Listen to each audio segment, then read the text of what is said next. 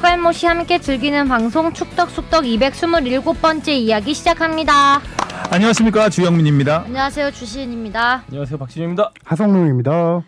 하선영 기자가 지금 감기 걸려가지고 네. 마스크를 쓰고 나왔습니다.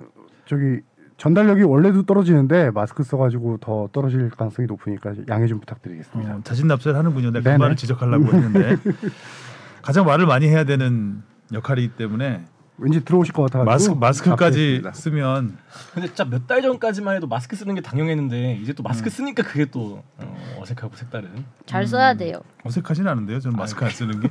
아 하선영 기자가 마스크 쓰니까 난 바로 있어. 새풀이 얼굴이 커서 또 다 안 가려져요. 여기 옆에 볼살이 튀어나와요. 대형을 하나.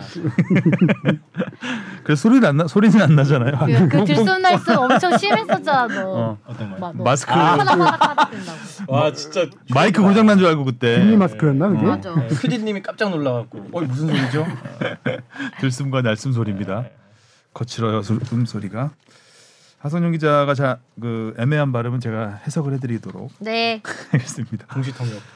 자 이제 여름이 막바지로 가면서 빅리그가 개막을 했죠. 야 해외파들이 이제 뛰기 시작했습니다. 축구 볼거리가 점점 많아지고 있는데 먼저 토토는 네. 어, 네. 영민 선배 두 경기, 저 세 경기, 정찬 선배 한 경기, 진영이 세 경기 맞췄습니다. 뽕 PD는 무승부 잘 맞춰요, 그죠? 네. 어. 무의 기운 어, 무캐기. 정찬 선배 는 참 한 경기 잘 맞춰요. 음, 분석 잘하고 다 틀리고 가장 다 뭐 다 못 맞춘 게 전북과 수원의 무승부를 다 못 맞췄고 네. 음. 그다음에 다 맞춘 게 인천의 승리, 승리. 대구전 승리. 그 와중에 강원의 울산 승리를 두 명이나 음. 맞췄습니다. 이건 약간 사실 기도 메타였죠. 그러니까요. 어, 한 번만 강원이 이겨달라. 음. 맞아요. 이길 때가 됐는데 강원. 여러 가지 분위기도 맞물린 것 같고요. 울산이 이렇게 최하위 팀한테 계속 발목을 잡힙니다. 그러네요. 네 분이 다 서울승을 걸었었네요. 네. 음, 뭐 그러- 진영이 그러게요.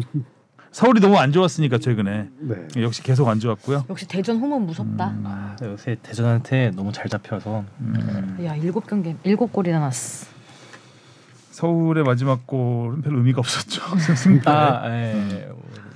PK. 음, 자 댓글 갈게요. 네 주두 구이님이요. 늘 잘 듣고 있습니다. 여자 월드컵 이야기도 해주셔서 감사합니다. 스웨덴 골키퍼 선방은 정말 대단하더라고요. 오늘 스웨덴 일본전도 그렇고 스페인 네덜란드도 그렇고 정말 재밌었습니다. 그렇다 보니 우리나라의 탈락이 더 아쉽더라고요. 자 여자 월드컵은 이제 결승전만 남았죠. 그렇죠. 어, 스웨- 스웨덴과 잉글랜드. 음, 자, 스웨덴의 방패가 뚫렸습니다. 스페인한테 뚫렸죠. 뚫리긴 뚫리네. 스페인이 일본한테 망했잖아요, 완전히 4대 0으로. 4대 0으로 졌었죠. 어, 4대 0으로 졌는데 일본은 떨어지고 그 세 팀이 물고 불리는 관계가 웃겼어요. 조별리그에서 음. 1, 2위 결정전에서 일본이 스페인을 꺾었잖아요. 네. 그리고 8강전에서 스웨덴이 일본, 미국 아 일본을 일본은- 꺾었나요? 어. 네. 일본을 꺾었고 일본을 꺾은 스웨덴을 다시 미국도 또 스페인이- 꺾었잖아요, 스웨덴이. 그렇죠. 다음에 네. 예. 우승 후보들 쫙쫙 꺾고 올라와서 꼭 올라와서 스페인한테 한 방 먹었습니다. 어떻게 보면 지금 결승 올라올 팀들이 또 올라왔어요. 또 보고 나니까. 파이팅. 스페인은 사실 예상을 잘 못했죠. 어. 그렇죠. 근데 확실히 스페인- 그 바르셀로나 페미닌 그 여성 팀이 확 올라오면서 보니까 음. 신기한 게 스쿼드의 절반 이상인 선수가 다 바르셀로나 와, 선수들이고요. 2010년 남아공 월드컵하고 비슷하네요. 음. 그렇죠. 그때도 바르셀로나. 거의 바르셀로나였잖아요. 스페인 대표팀이. 그뭐 나머지 뭐한 세네 명이 또 레알 마드리드 선수예요. 네, 사실상 그 두 팀의 스쿼드로 이루어진 뭐 올스타전 그래서 같기도 같은 팀에서 했었기 때문에 뭐 전술이라든가 이런 거에 있어서 좋죠. 손발이 잘 맞았다는 근데 스페인이 최근에 전력이 이렇게 확 올라오고 있는데 이전 전력을 보면은 지난 어, 대회까지 앞서 두 번 동안 16강에 간 게 처음 16강에 간게 최고 성적이었죠. 음. 네. 그리고 잉글랜드가 우여곡절 끝에 올라왔고요. 호주가 반란을 일으키나 했는데 그죠? 네. 야, 1대1 동점골 음. 1대1 먼저 1대1 되고 나서 나중에 이제 두 골을 몰아쳤죠. 음. 예. 근데 지난 프랑스 월드컵 때도 8강 팀 중에 7팀이 유럽 팀이었고 확실하게 여자 축구의 흐름이 이제 유럽이 확 올라오는 분위기로 가면서 흐름이 가는 네. 것 역시 같습니다. 유럽에서는 이제 남자 축구로 번 돈을 여자 축구에 많이 투자를 하기 때문에 그렇죠. 그 노하우 없이 숫자만큼은. 응. 뭐 인프라도 갖춰져 있고. 그렇죠. 역시 관중도 뭐 엄청나게 많이 늘고 있고 유럽에서는 돈이 부럽습니다. 다음이요. 니가 가라 내가 갈까님이요. 28분 9초에 주바팬님의 질문이 너무 소름. 뭐였죠 질문? 근데 제가 그 유튜브 거기서 찾아가서 28분 9초를 봤는데 음. 제가 질문 안 하던데. 아 이게 또 유튜브랑 유튜브 다루고 오디오 아. 전용이 달라서요. 아. 이때 질문하셨던 게그 태풍 오는데 그 경기는 또 어떻게 하나요? 그 제주랑 인천 음. 아 아, 아 그래요? 제주랑 포항이죠? 제주 포항. 예, 제주 네, 포항. 그 경기는 어떻게 하나요? 취소됐다는 그 경기. 예, 근데 그 경기 전에 예, 네, 질문을 해서. 했는데 음, 딱 그렇죠. 연기가 돼버렸죠 뭐좀 이번에. 너무 어이없이 취소가 되긴 음. 했어요. 그것도 경기 1 시간 전에 예, 말이 꽤나 취소가 됐죠? 많더라고요. 어. 그러니까 이게- 미리 취소를 했으 주바페처럼 앞을 내다보고 네. 어, 이 경기는 안 되겠다, 되겠다. 했으면 했어야지. 별 문제 없는데 포항이 이제 제주도까지 와서 몸 풀고 있는 몸 풀라고 딱 하는데 몸 풀고 있는데죠. 몸 풀고 있는데 갑자기 취소. 취소. 를 해버리니까 심지어 뭐 선발 라인업도 발표를 했는데 발표했겠죠 한 시간 네. 전이니까. 한 시간 전이면 하셔. 이, 부, 이 부분을 조금 얘기하고 싶은데 황당하게 경기 개최 여부와 취소 연기 여부는 경기 감독관이 최종적으로 결정을 합니다. 경기 음. 감독관이 경기 3시간 전에 여러 가지 안전 상황이라든가 날씨 변수들을 다 파악해서 음. 경기 오케이. 이날 경기 열 수 있겠다. 막상 그날 결과론적인 얘기지만 경기 시간대 비도 조금밖에 안 오고 바람도 많이 안 불었다라고 해요. 결과적으로 경기를 충분히 진행할 수 있는 상황이었어요. 아이쿠. 그런데 그래도- 경기 감독관이 경기를 할 수 있다라고 판단을 했는데 좀 약간 심폐소생술하는 느낌. 마, 마이크 괜찮아요 소리? 우리 인턴 PD가 막 엄청 웃는데 약간 의학 드라마에 어디 지금- 산소 호흡기 되고 어, 아니, 얘기할 때 근데 그 그- 느낌 있죠. 물에 잠겨 있는 것 같은데 소리가 선배님 파이팅! 하여튼 네. 습습 후 파이팅!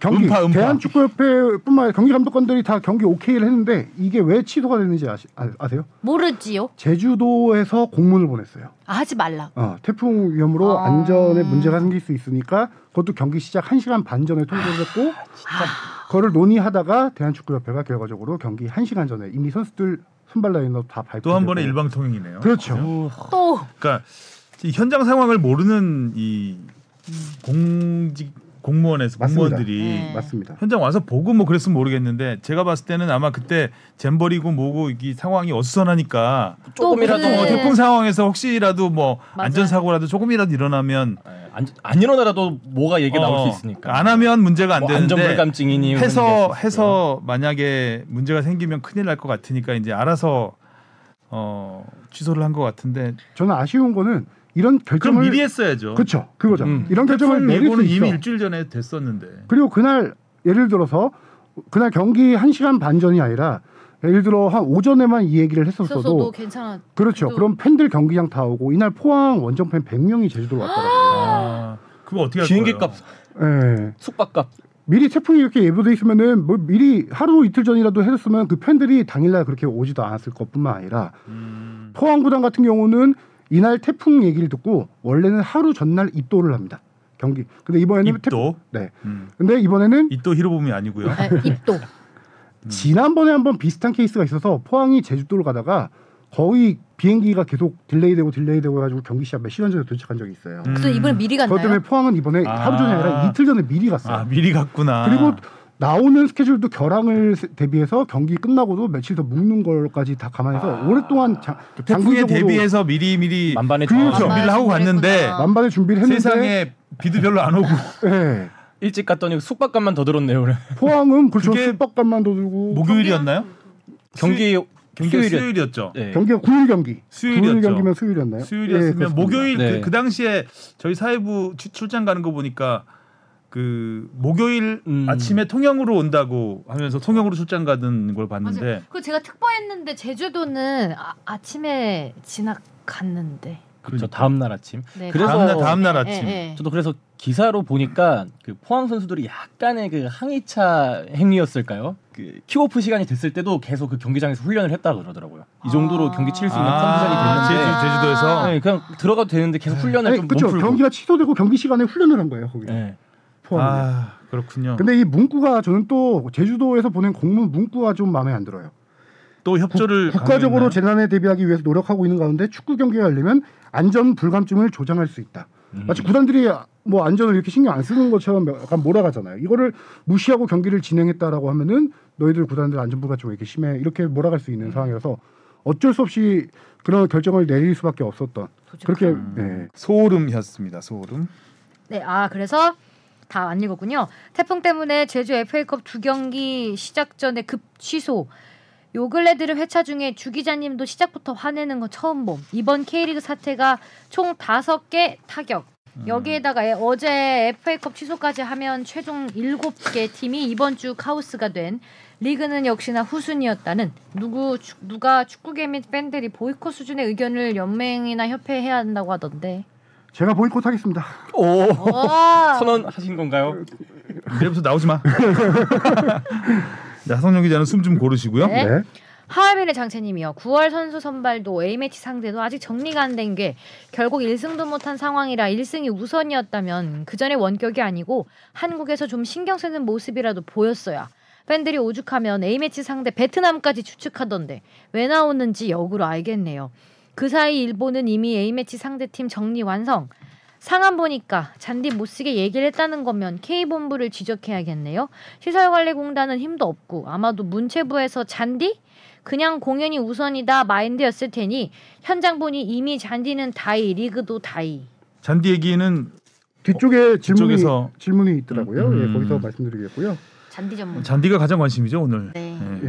예, A 매치 얘기해 보면은 정말 어 일본이 일찌감치 상대 팀들을 다 정해놓고 일본도 유럽 원정을 이번에 하거든요. 상대 팀들이 독일, 트르키예요.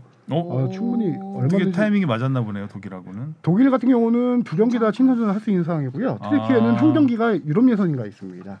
음. 그래서 한 경기가 비인 상황에서 그걸 일찌감치 파고들어서 그렇게 했고 와. 우리나라 같은 경우도 유럽 두 팀 유럽에 가서 원정평가전을 하려던 게 원래 처음에 웨일스와 멕시코로 하려고 했는데 멕시코가 TV 중계권 관련해서 협상 막판에 계약서 쓰기 전에 경기를 어, 안 하겠다라고 선언을 해버린 상황이어서 멕시코랑 같이 또 경기를 하기로 했던 사우디 사우디도 붕 떠버렸죠 음, 결국 이 붕 방면. 떠버린 사우디와 우리가 유럽에서 그렇게 사우디하고 우리가 왜 유럽에서 아주 아시아 국가 둘이 그래도 경기장은 그 세인트 제임스 파크라서 그 사우디가 후- 그 스폰으로 있는 뉴캐슬의 홈구장이죠. 뉴캐슬 홈구장에서 음. 합니다 첫 경기 웨일스 사우디 홈 경기네요. 음, 그렇게 볼 수 그렇게 있죠. 봐야겠죠? 첫 경기는 웨이스 카디프 시티 거기서 하고요. 두 번째는 이제 옮겨서 뉴캐슬에서 경기를 하게 됩니다.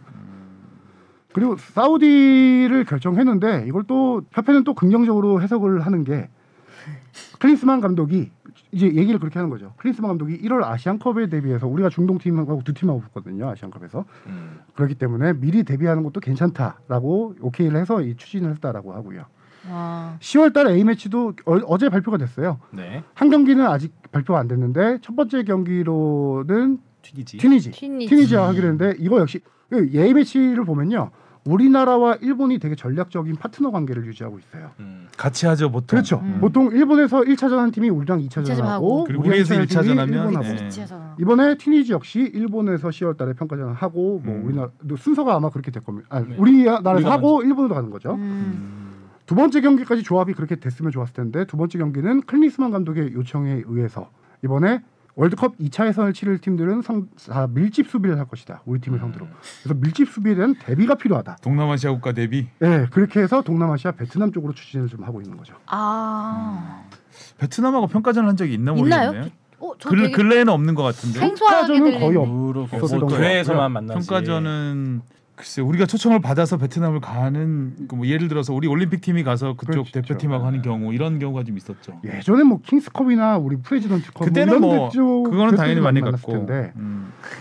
베트남을 우리가 초청한다라는 게 베트남에서는 무조건 환영할 일이죠. 우리랑 그렇죠. 같은 팀이라 하는 거든요. 팀이랑. 근데 이제 박항서 감독이 있으면 조금 이해가 가겠는데 그것도 아닌 거. 음. 차라리 그러면은 인도네시아 신태용 감독 팀이라든가 음. 어 저기 김판구 감독 팀이라든가 이런 식으로 조금 뭔가 명분이라도 있으면 좋았을 텐데 그런 네. 것도 없이 A 대표팀 감독이 우리보다 강한 팀하고 보통 A 매치를 하길 좋아하거든요. 그래서 이런 케이스는 좀 처음 보는 사실 뭐 겁니다. 전에 이제 벤투 감독님 같은 경우에 항상 강팀과 만나고 싶다 해서 그런 매치업을 보통 성사시키고 감독들은 그랬는데 그렇죠. 근데 예. 반대로 감독이 승부사라면 음. 김학범 감독도 무조건 센 팀하고 그렇죠. 한다고 항상 센 팀 센 팀 그랬거든요. 그게 굉장히 드문 경우입니다. 여하튼 베트남. 음. 네, 그래서 옆나라 일본은 그 기간 동안 캐나다랑 튀니지 음.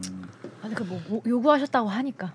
어, 특이하네. 차라리 우리 우리 뭐 이브리그 이브리그 올스타를 구성하던거나 그 밀집 수비를 그러니까 약간 우리 우리와 수준이 좀 낮으면 될거 될 거 아니에요? 우리 상대가 어, 굳이 밀집 수비를 대비해서 이 아까운 A 매치를 날리는 거는 좀 유로파 다 불러가지고 혹시 큰 그림?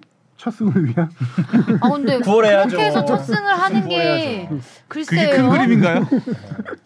쫄보 그림. 뭐, 뭐 작은 마음의 큰 그림이지 않을까. 뭐 다들 생, 다 생각이 있으시겠죠? 네. 네. 생각은 많겠죠. 예, 예, 참만 말을 잊지 못하겠네요. 예. 예. 좋은 말이 안 나올 것 같아서. 대, 댓글 읽을게요. 축구돈시님이요. 이게 이럴 일인지 모르겠네요. 축협도 구단도 팬도 모두 피해자인 상황이고 우리나라가 다시 70년대 전체주의 국가로 돌아간 것 같습니다. 이게 유럽이나 미국이면 가능했을까요? 네, 이번에 잼버리 사태. 난리가 났겠죠. 그 가능도 안 했을 것 같고 거기는 국가에서 명령을 해도 기업체가 거부하면 뭐 예를 들어서 음. 개인 정보라든가 이- 애플 같은 경우에는 국가에서 이거 비밀번호 풀라고 해도 안 풀잖아요. 그렇죠. 안 풀죠. 예. 네, 조사할 때도 예. 근데 우리나라는 이제 뭐 한마디면 이번 같은 경우는 특히 굉장히 그 이번 공연이 펼쳐지는 과정이 그렇죠. 네네네. 일사불란하게 맞아요. 예, 한마디에. 한마디로 한마디에 저 외줄에 올라가신 것 같아요. 지금 네, 말 한마디지. 어, 말 잘못하면 축덕숙덕마저 없어질 수 있을 것 네. 같아요. 그 대부분 K리그 팀들의 경기장 관리를 못하니까 K리그 팀들은 거의 다 을이에요. 경기장 대관 관련해서는 음. 음. 관리공- 을이죠. 음. 그렇죠. 관리공단이 갑이기 때문에 또 관리공단은 근데 또 위에 또 있고 명, 그렇죠. 위에서 지시가 내려오면 그게 따라야 되는 거기 네. 때문에 구단들은 음. 어떻게 할 수가 없어요, 정말. 그러니까 축구장이 구단 소유였다면 음. 그쵸. 구단 소유였어도 아마 그랬을 거예요. 네. 였어도 분위기나. 어, 달라지진 않았을 것 같긴 한데 구단 소유는 뭔가- 구단주를, 뭔가- 구단주를 통해서 이렇게 그렇죠. 뭐, 모아- 예, 예, 모았겠죠? 그렇죠. 했겠지만 어찌 네. 어찌 됐든 구장을 구단이 관리를 했다면 어, 그러니까 팬들이 더 들고 일어나거나 뭔가 좀 더 저항이 강했을 네. 텐데 조금. 이번에 뭐 저항이 없었잖아요 거의 이 뭐 계속 추진하는 과정에서 초전도체예요? 음? 아, 저항형 초전도체. 초선조태 그냥 떠 있었죠. 네. 실온에서 상온에서 네. 다음 댓글입니다. 토끼 52님이요. 주마페 귀엽게 안돼 난 댕댕이 발이야를 외치고 연장전에서 부상으로 오열 맴짓. 와우 저 비싼 잔디에 의자 쫙. 잔디 전문가 하성룡 기자님 비싼 하이브리드 잔디 어떻게 됐는지 알려주세요. 아 저는 그 공연 전에 사진 돌았잖아요. 네 보, 보내주셨잖아요. 네, 그 사진 보면서 좀 공포감까지 느꼈거든요. 와 이거를 이렇게 깔아 깔아 뭉개는구나 그냥. 그냥 아예 예. 다. 어, 너무 따닥따닥. 뭐 어느 하나 남겨진 것 없이 그 장면이 정말 맴짓이었잖아요. 음. 진짜 뭔가 잔디도 짓밟히고 이 음. 팬 마음도 짓밟힌. 우리의 맴짓이 더욱 컸던 이유는 앞서서 효과가 있었죠. 아틀레티코 네. 마드리드전 때 네. 어, 비 오는 날. 비 오는 날 그렇게 바로 배수가 되는 이 완벽한 시스템을 음. 갖춰놓은 잔디를 다시 망친다. 앞에 너무 좋은 스토리가 소개되고 이게 오니까 사람들 마음이 더 컸던 건데 잔디 어떻게 됐나요? 그렇죠 거의 한 12억 원 예산 투입해서 이렇게 만든 잔디 이제 완성형 정도 완성해서 올 시즌에 이렇게 잘 쓰고 있었잖아요 결과적으로 얘기하면은 17일 오늘 17일이죠 네. 어제 복구 공사는 완료가 됐습니다 잔디 어, 복구 아, 뭐 공사가 기사가 떴더라고요. 속보 막 이래가지고 17일 뭐 전에 복구 완료 막 이렇게 속보 자막 뜬 건 봤었어요. 네 복구가 완료됐는데 그 과정을 완료될 수 있을까요? 그러니까 근데 그게 되나요? 그 상식적으로 그거를- 그게 몇 년 걸렸잖아요. 땜질이죠. 그렇죠. 뭐. 어. 그래서 일단 걷어낸 것까진 봤는데 네, 저도. 걷어내고 이제 그거 다 이제 다시 채웠다는 얘기겠죠. 복구 그렇죠. 완료라는 예, 의미는 그렇습니다. 설명드리면은 무대가 설치됐던 공간이 골대 앞쪽이었어요. 골대 주변이었잖아요. 그렇죠. 그 골대 주변은 100% 너무 손상이 심해서 오 마이 갓. 잔디 손상뿐만 아니라 문제는 뭐였냐면 그때 또 태풍이 오잖아요. 그래서 무대를 딴 때보다 더 무겁게 하중을 거기 무겁게 어머 만들어놨어요. 어떡하지? 어허. 돌을 올려놓고 해가지고 무대 안전을 위해서 음. 문제는 잔디뿐만 아니라 땅. 그 아래 있는 흙들까지 낮아졌어요. 오 마이 갓. 음. 다른 그라운드에 비해서. 그러니까. 그럼 채워야 되네요. 혹시 공 그럼. 가만 놔두면 그쪽으로 흐르는 거 아니야? 골- 네. 그래서- 네. 골문 쪽으로 이미, 이미 예, 예. 어드밴티지가 있- 네. 기울어진 경기장? 예. 그래서 아. 이 잔디는 되살릴 수 없다라는 판단 하에 그 골대 쪽 잔디를 쫙 드러내나요? 예, 왼쪽 뜯었죠. 코너킥부터 오른쪽 코너킥 자리까지 쫙 뜯어가지고 아, 그건 뭐 어쨌든 지나간 거니까 어쩔 수 네. 실질적으로 없. 그 일단 거기다가 지으면 무겁게 지을 수밖에 없죠. 안전하게 지어야 되니까. 그... 래서 제일 먼저 한 게 잔디를 걷어낸 다음에 흙을 파가지고 다시 높이를 맞춘 작업을 평탄화 작업을 했습니다. 음. 평탄화 작업을 하고 그 하이브리드 잔디 새로 까는 게 약간 카페트 같은 느낌이에요. 7 하기 10m 이 크기의 한 음, 판을 이렇게 그렇죠. 이어서 라인을 짝 했는데 그거를 깐 작업이 이제 어제까지 완료가 됐고요. 그리고 나서 이제 거기서 나머지 19일 경기까지 현재 연맹이라든가 공단에서 파악하기로는 19일 경기는 정상적으로 치러질 수 있다라고 판단을 내렸습니다. 음. 판단을 내렸는데 관건은 관건은 관건도 돼요. 관건은 음.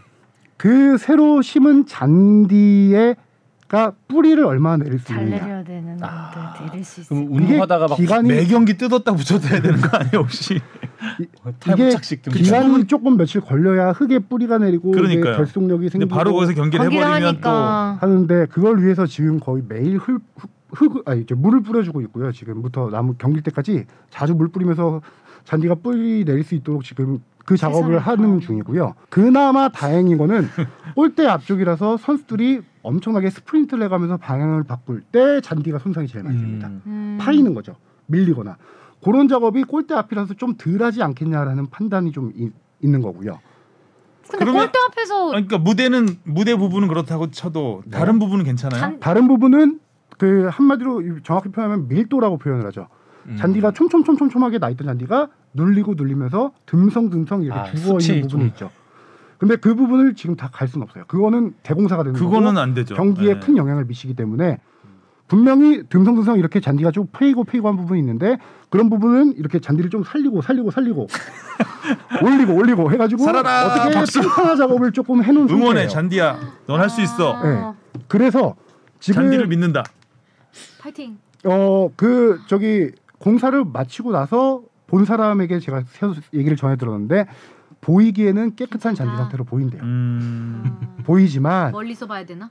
그게 네, 경기 멀리서 봐야 시작 아름답다. 경기 시작되고 경기가 거칠어지고 하면서부터 아, 들리지 그 않을까요? 듬성듬성했던 부분이 분명히 좀 파이고 음. 문제가 생기고 할 거는 분명하고요. 그 부상도 염려가 되네요. 그렇죠. 그 파인 부분이라든가 새로 깐 잔디, 새로 깐 잔디와 그 옆에 있던 잔디에 결속이 잘 안 될 거 아니에요. 그럼 거기도 약간 그 흠, 홈이 홈이 있을 있을 수- 수 있는데. 음. 홈이 생기겠죠. 지금은 없지만 아. 경기하다 보면 밀 조금이라도 밀리거나 그런 생기면 선수들이 거기에 걸려서- 걸려서 발목이 돌아가거나 그런 부상이 위험 생길 수가 있고요. 아 그럼 아 평탄화 작업은 완료됐다라고 하지만 듬성듬성 이렇게 잔디가 떠 있는 데가 있을 수 있고 죽어 있는 데가 있을 수 있다 보니까 공이 튀게 되겠죠. 음. 제대로 된 경기력을 발휘할 수 있을지.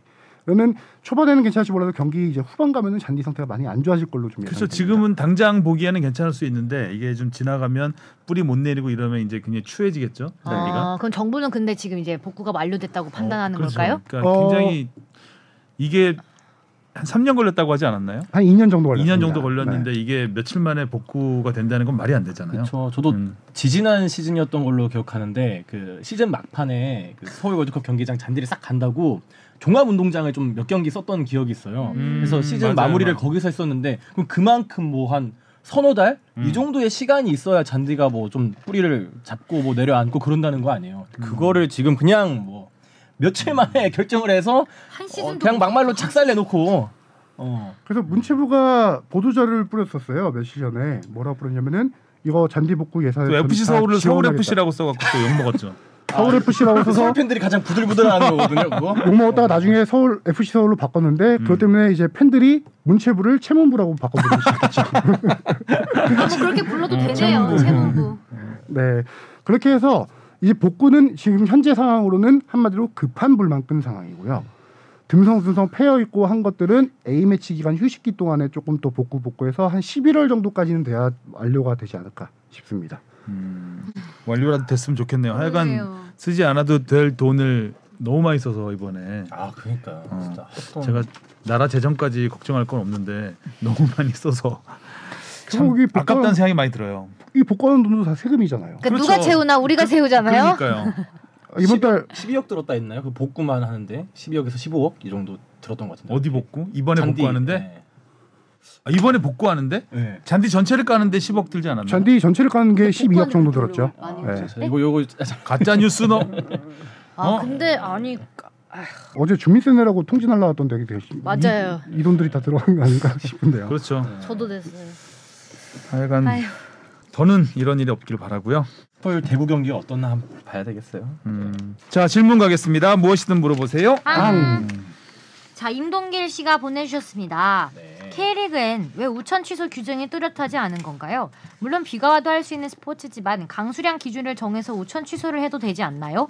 관중들도 관전에 불편함이 많고 비가 많이 오면 선수들 경기력, 부상에도 영향을 끼칠 텐데 왜 강수량에 대해 규정이 없나요?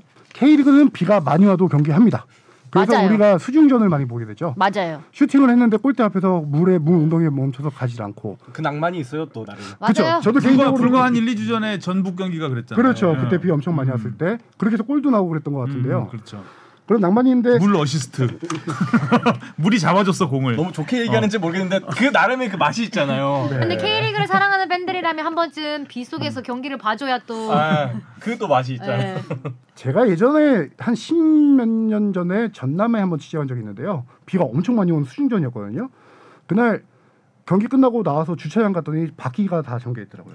아그 정도로. 바퀴가 잠겨 있을 정도로 비가 지- 왔는데 경기는 그렇게 진행이 됐었죠. 저도 품맥걸 촬영할 때 태풍 온다 그랬는데 거기 가서 봤거든요. 우산 뒤집어지고 막 그랬는데 다 볼 수 있더라고요. 경기도 다 되고. 네. 예전엔 진짜 비 많이 오고 바람까지 엄청나게 불었어요. 근데 축구를 하는데 코너킥을 날리는데 안 가는 거 아니에요? 아 공이? 코너킥이 거의 날아가고 중앙선까지 갔어요. 휘어가지고 공이 바람 부나 골키퍼 골킥 하면요 골킥. 하프라인까지 갔다가 다시 돌아오죠. 수비수 쪽으로. 아, 그치. 아, 거의 공이 막 진짜. 유턴을 해요. 유턴. 네. 그래도 축구를 하죠. 했거든요. 예. 그래서 그렇죠. 그래서 이그 야구가 항상 태풍이나 우천에 취소할 때 축구 기자들이 많이 하는 말 우리는 태풍화도 해 이런 말을 많이 하거든요. 강수량은 기준이 되지 않습니다. 다만 악천 후 천재지변으로 인한 경기 지연 및 취소를 결정할 때는 강수량보다는 천둥 천둥번개 아닌가요? 낙내 그쵸? 낙내 위험하죠. 그 선수가 팬의 위- 위협이 될 수 있는 그런 낙내 요소가 있을 때는 좀 당연히 그것도 경기 감독관이 3시간 전에 파악을 합니다. 파악을 해서 경기 취소나 연기 여부를 결정하고요. 이게 강수량은 아이고 거친 숨쉬네. 숨을 거친 숨을 몰아쉬며 저 마라톤 하프 마라톤 달리시거든요. 지금. 강수량이 많아도 경기 감독관이 충분히 경기를 진행할 수 있다라고 하면 경기는 음. 진행되고요.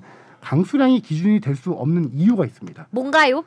지- 뭐 경기장별로 배수 시스템이 달라요. 아, 강수량을 기준으로 둘 수 있는 게 아니라 예를 들어 100mm가 왔는데 서울 완전 어떻게 잠긴- 경기장은 그냥 30분 만에 다 정리가 되잖아요. 어느 경기장은 50mm 왔는데 잠길 경우가 있어요. 음. 그래서 강수량을 기준으로 할 수가 없는 게 음. 배수 상태 때문에 그렇습니다.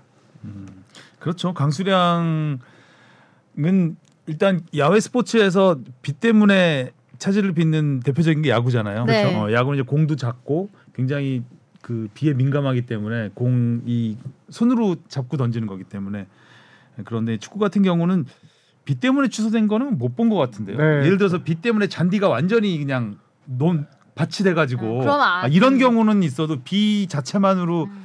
경기가 취소되는 경우는 없었던 것 같아요. 뭐 네. 조금 중단했다가 다시 시작하거나. 좀 미루거나 하죠. 네. 그래서 음. 경기 감독관이 경기를 할 수 없겠다라고 판단하는 요소가 아까 말씀드린 대로 천둥 번개 낙뢰 같은 경우랑 한계가 더 있습니다. 안개가 많이 긴 경우. 아, 아, 맞아요. 그렇지. 안 안 보이니까. 보이니까. 네. 제주에서 시야 종종 했던 확보가 안 적이 돼서. 있던 것 같은데. 네. 음, 강풍도 좀 꽤나 있었던 것 같고. 바람 때문에도 잘 취소. 바람 때문에 바람도 없어요. 예. 경기는 할 수 있어요. 음. 근데 예를 들어 바람 때문에 경기장 천장이 뭐 무너질 것 아. 같다라는 안전 문제가 생긴다면 그는 경기를 음. 취소할 수는 있죠. 음. 어쨌든 똑같은 자연 조건이기 때문에 네. 뭐 양양 양팀 다. 자 이슈로 가보겠습니다.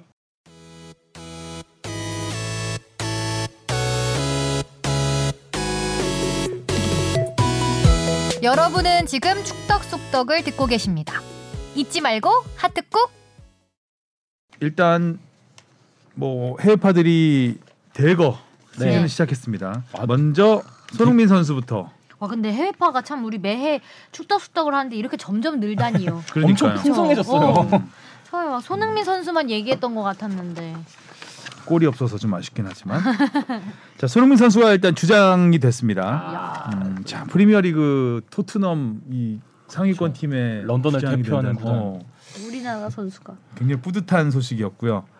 뽕이 차올랐죠 음. 진짜. 그것뿐만 아니라 첫 주장의 첫 경기에서 아주 인상적인 퍼포먼스를 하나 보여줬죠. 페널티킥 네. 아니요, 그 경기력적인 거 말고 경기 키오프 전에 인상적- 인상적이긴 하네요. 인상적이죠. 보통 선수들이 아 원정팀 원정팀 가서 그렇죠. 스크럼을 원정팀 이제 응원 스크럽 가운데에서 하는데 토트넘 원정 팬들 앞에 가서 음. 스크럼을 짜서 화이팅을 하고 바- 선수들에게 직접 박수를 보내주고 음. 이게 손흥민 선수의 아이디어 아이디어였다고 요 이거를 추후에 부주장 메디슨 선수가 인터뷰를 통해서 밝혔는데 메디슨한테 뭐 문자를 했대요. 우리 이렇게 한번 해보자. 이런 아이디어를 수민이가 음. 냈고 음. 다 오케이 괜찮다라고 해서 그렇게 처음으로 한번 시도를 해봤던 음. 약간 손흥민다 팬들을 되게 많이 생각하는 손흥민다운 결정이었던 것 같아요.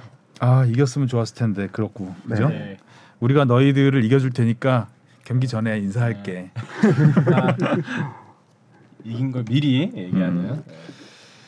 어 경기 내용 경은 좀 아쉬웠죠. 아까 뭐 페널티킥도 내줬고 그렇죠. 네. 페널티- 손흥민 선수가 솔직히 수비력이 좋은 선수는 아니에요.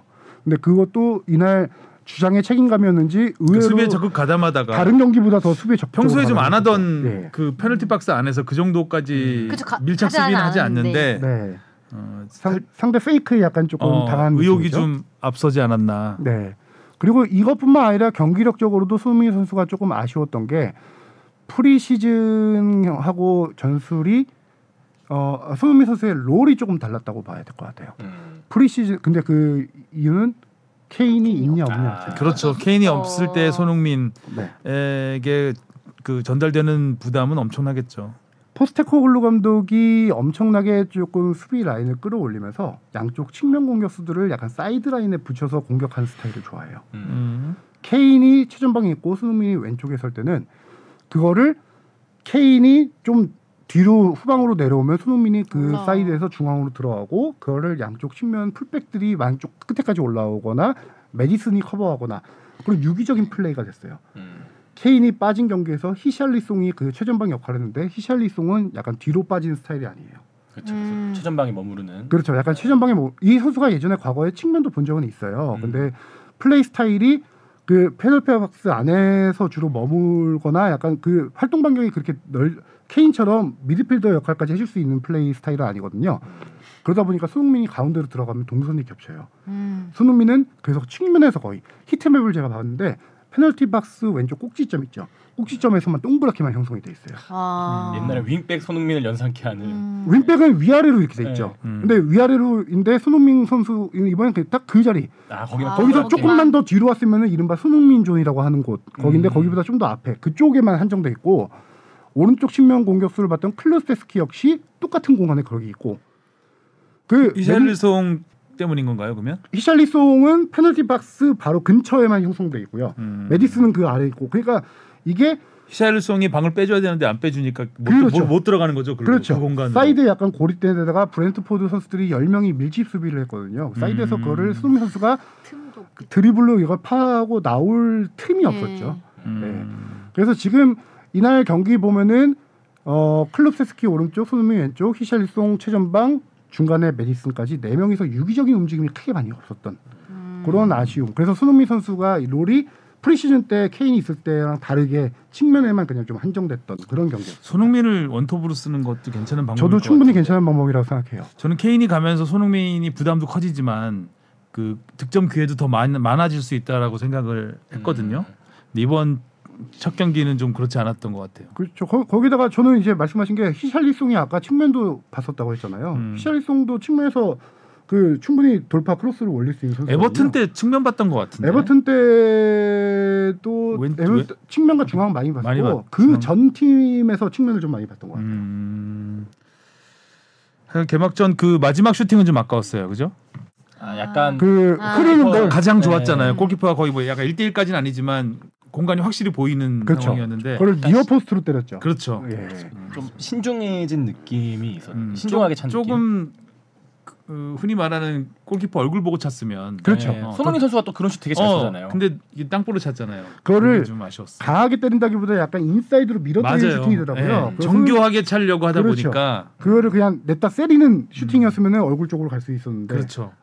그게 이제 좀 그 의욕에 넘쳐서 페널티킥을 내줬다면 음, 음. 또 좀 더 신 너무 신중해서 그 슛이 막히지 않았을까. 네. 확실히 이 주장 완장이 좀 무게를 느끼고 있는 것 같아요. 그러니까 맞아요. 진짜 예전에 쉽지 그 않지. 국- 대표팀만 생각하더라도 원래 에이스 역할만 맡았던 선수가 주장까지 하게 되니까 그때 약간 좀 부침이 있었잖아요. 뭔가 좀 더 음. 뭔가 더 많이 보여주려고 그러고 또 다른 선수들한테 양보도 되게 많이 하고 근데 이 경기에서 뭐 슈팅도 그렇고 수비하는 모습도 그렇고 부담을 느끼면 또 부담도 느끼고 신중해지면 더 부담이 굉장하죠, 신중해지는 그 주장이라는 자리가 네. 신경을 써야 되고 야구에서는 타순도 굉장히 민감하거든요. 어, 네. 몇 번 타순으로 네. 들어가느냐에 네. 따라서 그 부담이 굉장히 차이가 있어요. 약간의 변화만 줘도 그 스포츠라는 게 경기력에 영향을 미치는데 이번에는 주장 첫 경험이었기 때문에 그쵸. 네. 어, 많은 걸 깨달았을 거라고 생각을 합니다.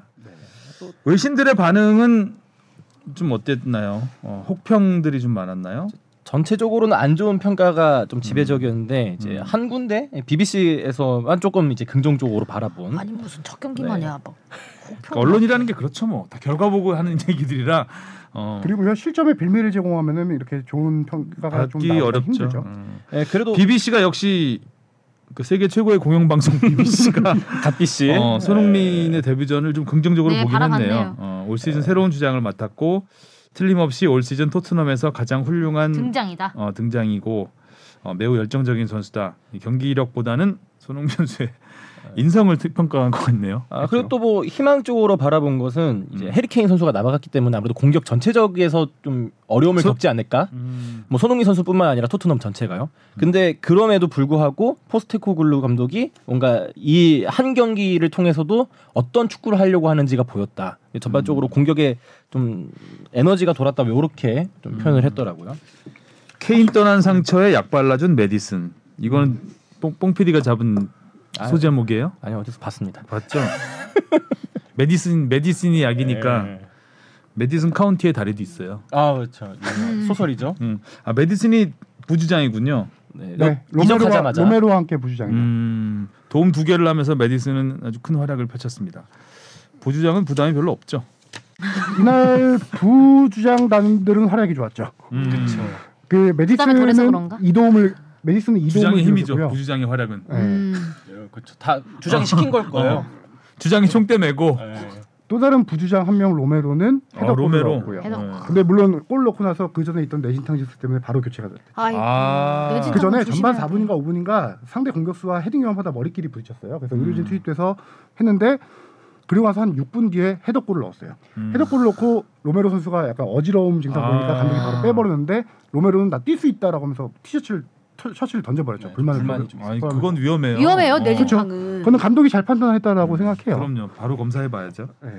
근데 메디슨이 정말 찔러주는 패스라는 패스가 확실히 좋은 선수인 음, 게 모르죠. 레스터 시티 때부터 워낙 능력은 증명된 선수였고요. 음, 이날 히, 히샤를리송 선수에게 한 정확히 한 두 개 정도 키패스를 정확하게 찔러줬었는데 그 마무리가 좀 안 됐던. 음.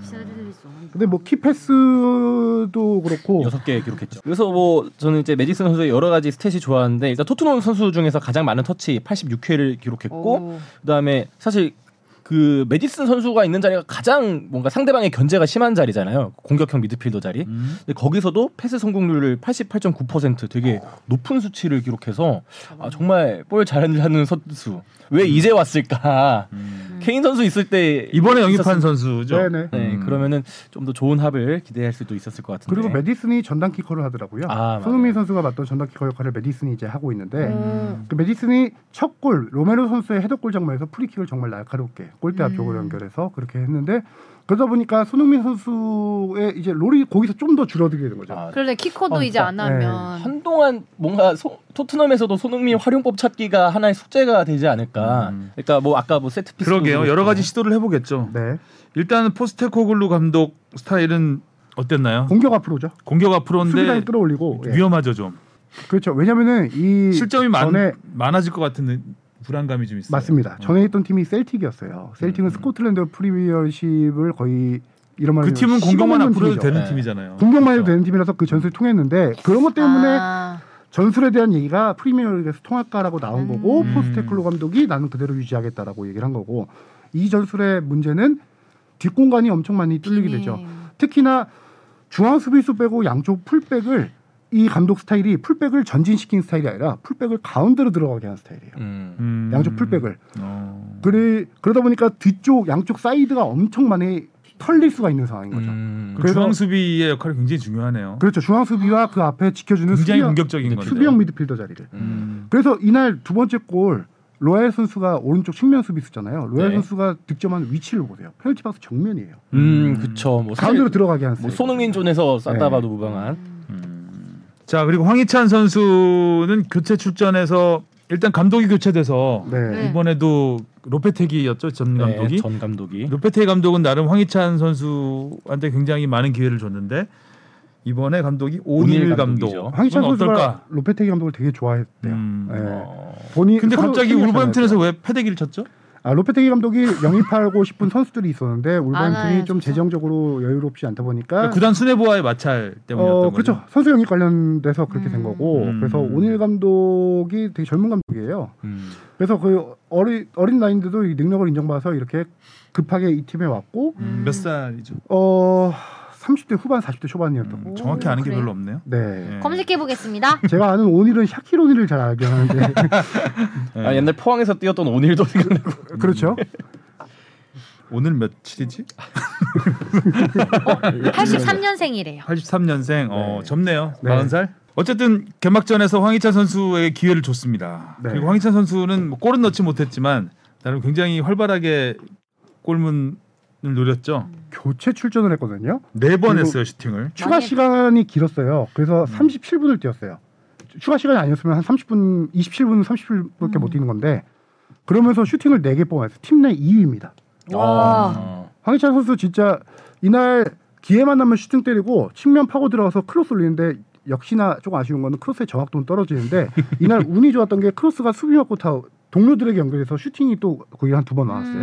음, 제가 볼 때 이날 활약은 감독이 만족할 정도의 활약은 펼쳤다고 생각해요. 음. 음. 물론 슈팅의 정확도가 좀 떨어진 게 아쉽긴 하지만 그리고 마지막 후반 추가 시간에 때린 왼발 슛이 상대 수- 수비수 완- 완비사카 선수 발에 살짝 맞고 옆구물 되는 음. 거.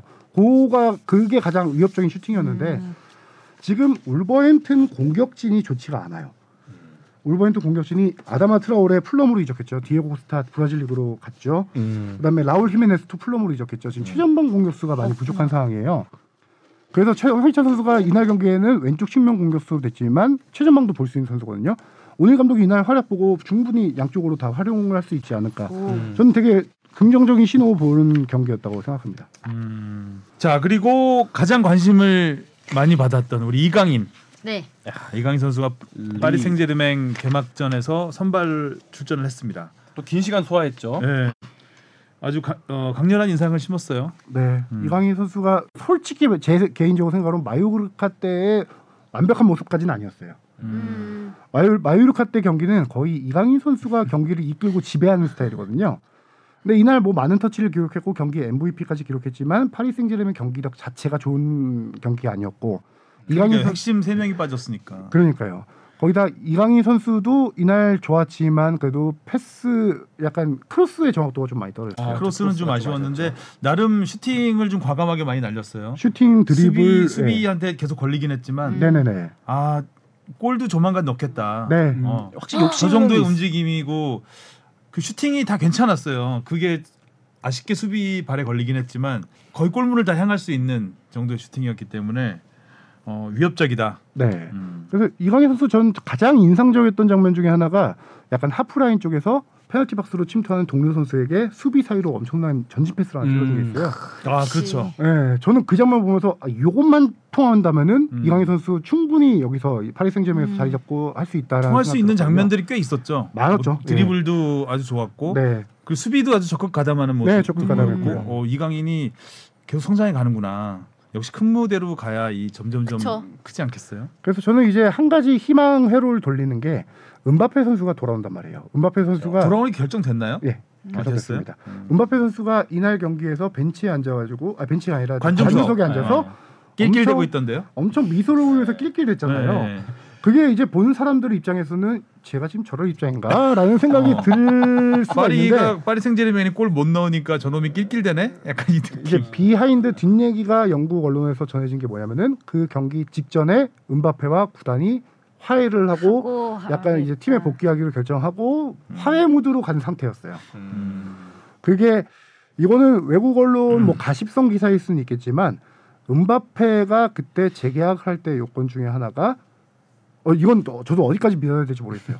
감독 선임 선수 구성까지 모든 권한을 갖게 해주는 역- 아, 은바페가 예, 네. 뭐 옛날 은바페가 호날두의 그 거의 그 왕권 시절을 생각하게 되는. 정도 했는데 지난 시즌 워낙 많이 불거졌었죠. 은바페와 네이마르의 불화설. 불화설이 아 네이마르가 떠나니까 은바페가, 은바페가 와- 우승 건가? 그래서 지금 내업 음왕.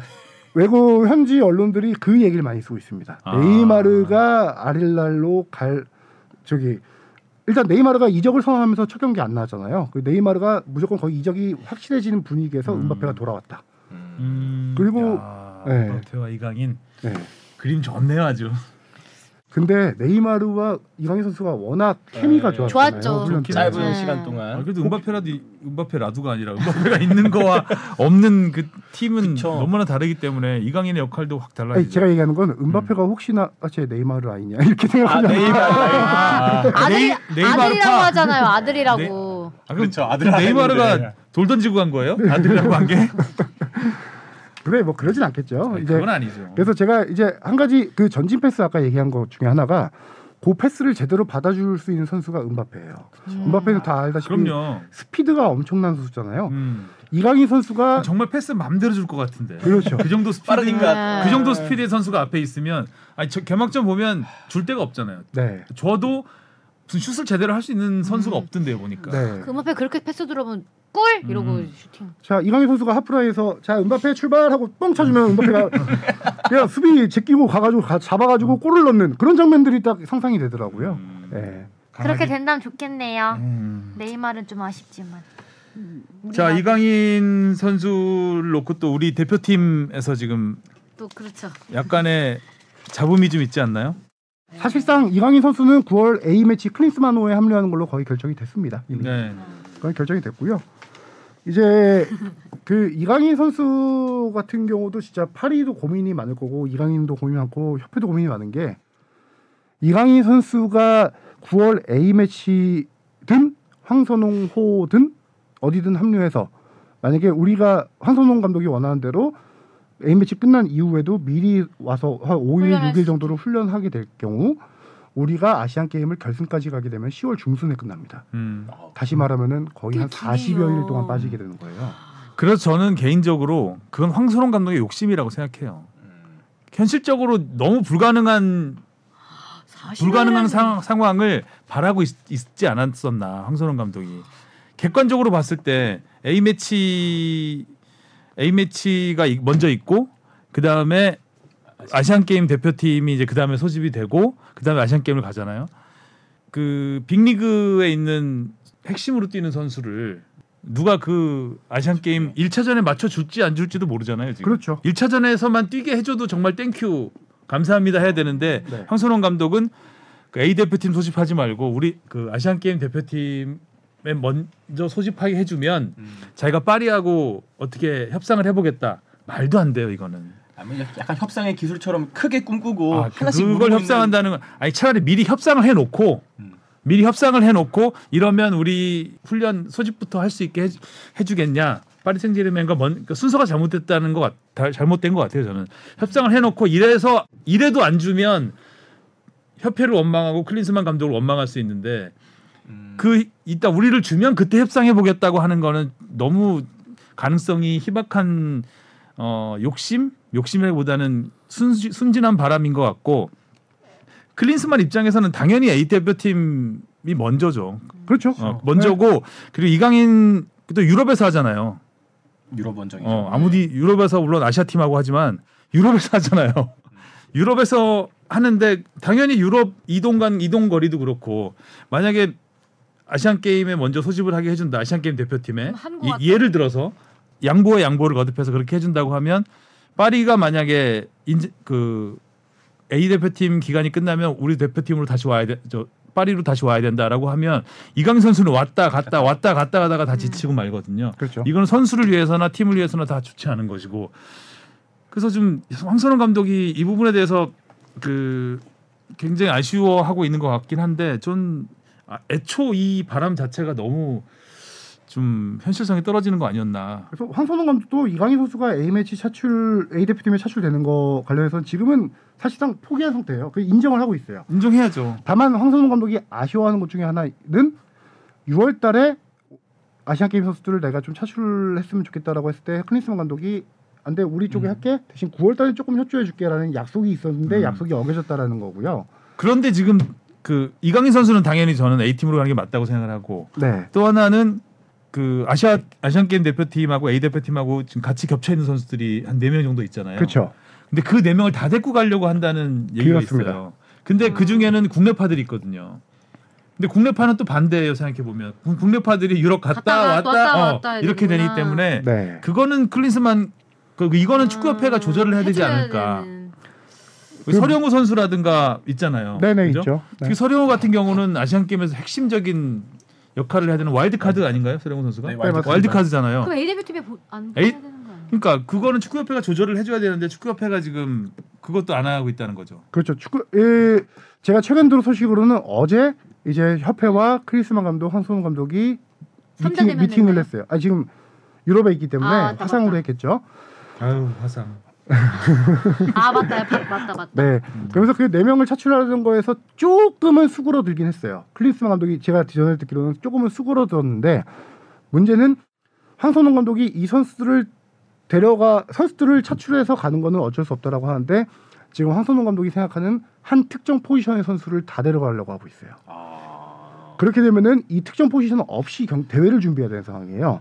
그래서 황선홍 어? 감독이 그, 그건 말이 안 어디- 되죠. 그 어디 어. 포지션이에요? 왼쪽 측면입니다. 그게 서령우 선수. 예. 아, 음, 아 이- 그러니까 화상이죠. 예, 그래서 그 특정 아. 포지션 선수의 한 명이라도 조금 아시안 게임 대표팀에 남겨줬으면 하는 바람이 지금 황선홍 감독이 좀 어, 있다라고 근데 그 하고요. 정도는 축구협회에서 조절을 해야죠. 해줘. 이거는 클린스만 감독의 양해는 축구협회에서 구해야 된다고 보고 축구 클린스만 감독 입장에서는 당연히 좋은 선수를 다 데리고 가고 싶죠. 네. 어, 당연히. 그게 음. 저도 개인적으로 클린스만 감독을 욕하고 싶진 않은 게 그렇죠, A 욕할- 대표팀 감독이라면 너무나 당연히 A 당연한 대표팀이 거죠. 우선되는 게 그러니까 당연해요. 축구협회에서 아시안 게임의 중요성과 뭐 이런 것들을 들을 좀 이렇게 어, 얘기를 해서 다 이제 해주는- 클린스만 감독을 설득하는 작업을 해야겠죠. 하겠죠. 그, 그거를 문제는 축구협회에서 중재를 해야 되는 상황이에요. 음. 음. 예를 들면 과거 같은 경우 김학범 음. 감독과 벤투 감독도 충분히 이런 얘기로 갈등 양상이 있었는데 김학범 감독은 대통령한테 막 해달라 그랬잖아요. 그때 이거를 중재한 그 분이 지지했죠. 지원해달라고. 아. 중재한 분이 김판곤 김판곤 위원장이었습니다. 친구죠. 그래서 손흥민 선수가 당시에 제 기억으로는 A매치를 안 뛰고 자카르타 아시안 게임에 일찌감치 생각보다 좀 합류해서 뛰고 우승을 차지했잖아요. 김학범 감독이 그때 벤투 감독에게 이런 양보해 준 거에 고맙다라는 표시를 했을 정도로 그런 중재가 나중에 결과적으로 잘 됐어요. 근데 지금 협회 입장에서 중재할 사람이 없어요. 중재를 해야 될 사람은 공식적인 몰라요? 자리로는 기술위원장과 전무자리예요. 전무는 이번 인사 나면서 전무자리가 없어졌죠. 아, 아. 전무자리가 없는 데다가 인, 전무 자리가 전무하구나. 그렇죠 전무하고요 기술위원장은 밀러 위원장인데 밀러 위원장이 황선홍 감독과 클린스만 감독 사이에서 이걸 중재를 역할을 지금 거의 아무것도 못하지 안 하고 않는 있죠 거. 어, 어느 얘기까지 들리냐면 거의 클린스만 감독이 시키는 대로 좀 하고 있, 클린스만 감독 말만 좀- 듣겠죠. 말을 음. 듣고 있는 걸로 좀 자기가 얘기가 뽑은 들려요. 사람이니까 이 사람이 성공하는 게 더 중요하죠. 밀러 입장에서는 그렇잖아요. 아시안 게임 대표팀 감독도 본인이 아니 아닐걸요. 밀러 감독이 그거는 이제 뭐 기술위원들이나 이런 쪽에서 그 했겠죠. 전이 아니었나 싶은데요. 그 저- 전후 관계 그 살펴봐야 전이죠. 되는데 네. 클린스만 감독이야 밀러 위원장이 직접 예, 면접하고 정명규 이렇게 한건 회장이 맞고요. 네. 했을 거예요 아마. 네. 근데 황선홍 뭐- 유명하잖아. 근데 뭐 그쵸 아시안 게임에 대해서 막 설명을 해야 되는 음. 그 우리나 가지고 있는 그런 거 그쵸. 설명해야 되는데 네, 밀러 정말. 위원장이 그걸 알리도 그렇죠. 없고 어, 그거를 어쨌든 축구협회에서 누군가는 얘기를 해야 되겠죠. 그렇죠. 아니 음. 뭐 할 사람이 없다고 가만히 손 놓고 있으면은 안 되죠. 음, 전화하세요. 아. 참 뭐 김범 하는 겁니까 위원장님이 협회? 떠나고 나서 뭔가 이 KFA 행정 이곳저곳에 구멍이 드러나고 있는 것 같아요. 그렇게 말입니다. 지금 뭐 여러 가지 우려가 많습니다. 자 그리고 김민재 선수가 공식 데뷔를 했습니다. 슈퍼컵에서 아 후반전에 나온 게 좀 아쉽긴 했어요. 네. 전반전에 나왔 전반전부터 나왔으면 좀 더 탄탄해지지 않았 세 골이나 먹진 않았, 않지 않았을까요? 독일 언론도 그래서 김민재를 왜 독일 언론이 언론이었나? 그 레전드죠. 아, 미네 레전드 출신이었죠. 왜 김민재 선수 선발로 안 넣냐 음, 이런 얘기를 했는데 제가 볼 때는 투엘 감독의 선택이 조금 이해가 가는 게 제가 김민재 선수 프리시즌 경기와 이날 경기를 봤을 때도 100% 컨디션이 아니에요. 아 김민재가 김민재가 김민재 선수가 훈련소 3주 동안 5kg가 빠졌어요. 아하 아 맞아 확실히 야위였다. 어, 어, 맞아요. 얼굴이 엄청 많이 갸름해졌더라고요. 갸름해졌잖아요. 5kg가 빠졌는데 김민재 선수가 물론 지금 그 5kg 빠진 상태에서도 몸싸움이나 이런 거는 압도적이긴 해요. 근데 컨디션이 돌아오질 않고 있는 것 같아요. 근데 5kg 기본- 제가- 어떻게 빠지지? 음? 훈련소에서 5kg가 어떻게 밥이 안 맞았다. 안 빠지죠? 일단 규칙적인 식사와 규칙적인 운동을 하면 살이 빠지죠. 아. 훈련소에서 쪄오거나 빠지거나 둘 중에 하나인데 저는 음. 참고로 쪄왔습니다. 네. 아주 어, 맛있었어요. 저는 쭉 빠졌어요. 쭉 빠졌어요. 아 진짜요? 왜냐하면 이제 밤 늦게까지 뭘 할 수 없잖아요. 훈련소에서는 야식을 네. 이런거나 야식도 못 먹고 어, 하- 하루 세 끼 딱 먹고 밤 10시 10시 전에 자야 되고 무조건 막 이런 세- 바, 오. 바른 생활을 하다 보면 빠지던데요. 저는 저는 하루 세 끼 안 먹는 사람인데 세 끼 먹다 보니까 이게 아 찌고. 예, 찌고 막 그렇게 다른데 음. 김민재 선수가 그래서 지금 그렇구나. 독일 가가지고 제일 많이 하는 게 지금 증량? 음. 파스타와 고기를 엄청 많이 먹고 있어요. 증량하기 위해서. 근데 그 증량 몸무게 얘기뿐만 아니라 제가 축구 선수들한테 많이 얘기 들었어요. 기초 군사 훈련 그 전에는 좀 4주였는데 지금 3주로 줄었잖아요. 기본적으로 그저께 갔다 오면 그 근력 회복이라든가 그 쓰는 근력이 달라요. 쓰는 근육이 다르죠. 쓰는 근육이 달라서 근력 회복이라든가 몸 상태를 끌어올리는데 한 2개월은 걸린대요. 아 많이 네. 걸려. 아, 완전한 자기 이거 전성기 시절 몸 상태로 끌어올리는 데까지 그렇게 걸린다고 해요.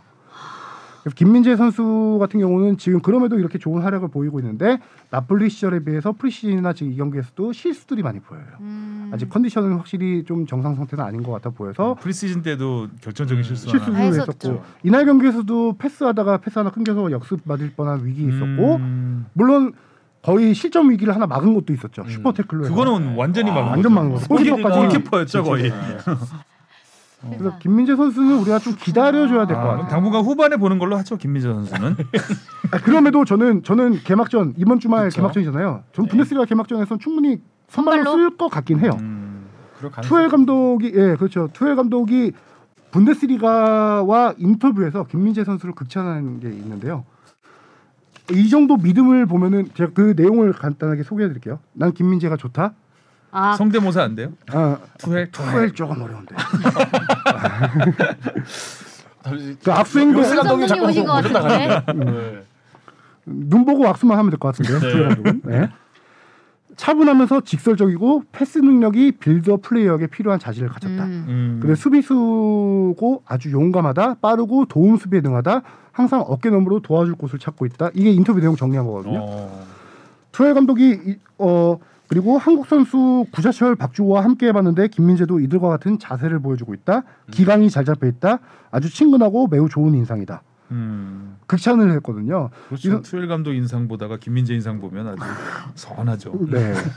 투엘 감독이 한국 선수들하고 되게 관계가 되게 좋았어요. 투엘 감독 네. 박주호 선수 얼마 전에 그쵸. 예, 포옹하고 하는 네, 장면. 포옹하고 하는 장면 이 경기였습니다. 그러니까 이 경기 슈퍼컵 앞- 앞두고. 준비하러 음. 가서 앞두고 가서 포옹하고 하는데 투엘 감독이 이 정도 믿음 보이면은 초반에 컨디션 안 좋아도 컨디션을 빠르게 끌어올릴 수 있도록 경기 출전 시간을 많이 늘려줄 음. 것 같은 생각이 들더라고요. 뛰면서, 네, 뛰면서. 경기 출전하면서 그렇죠. 컨디션을 끌어올리면 네. 더 빨리 올라오겠죠. 네. 니네 같이 팀이 한 경기 한 경기 뭐 지는 걸 막 목매다는 그런 팀. 어, 근데 우- 아니니까. 근데 의외였어요. 라이프치한테 아무리 그렇죠. 어, 슈퍼컵이라고 해도 음. 파이팅.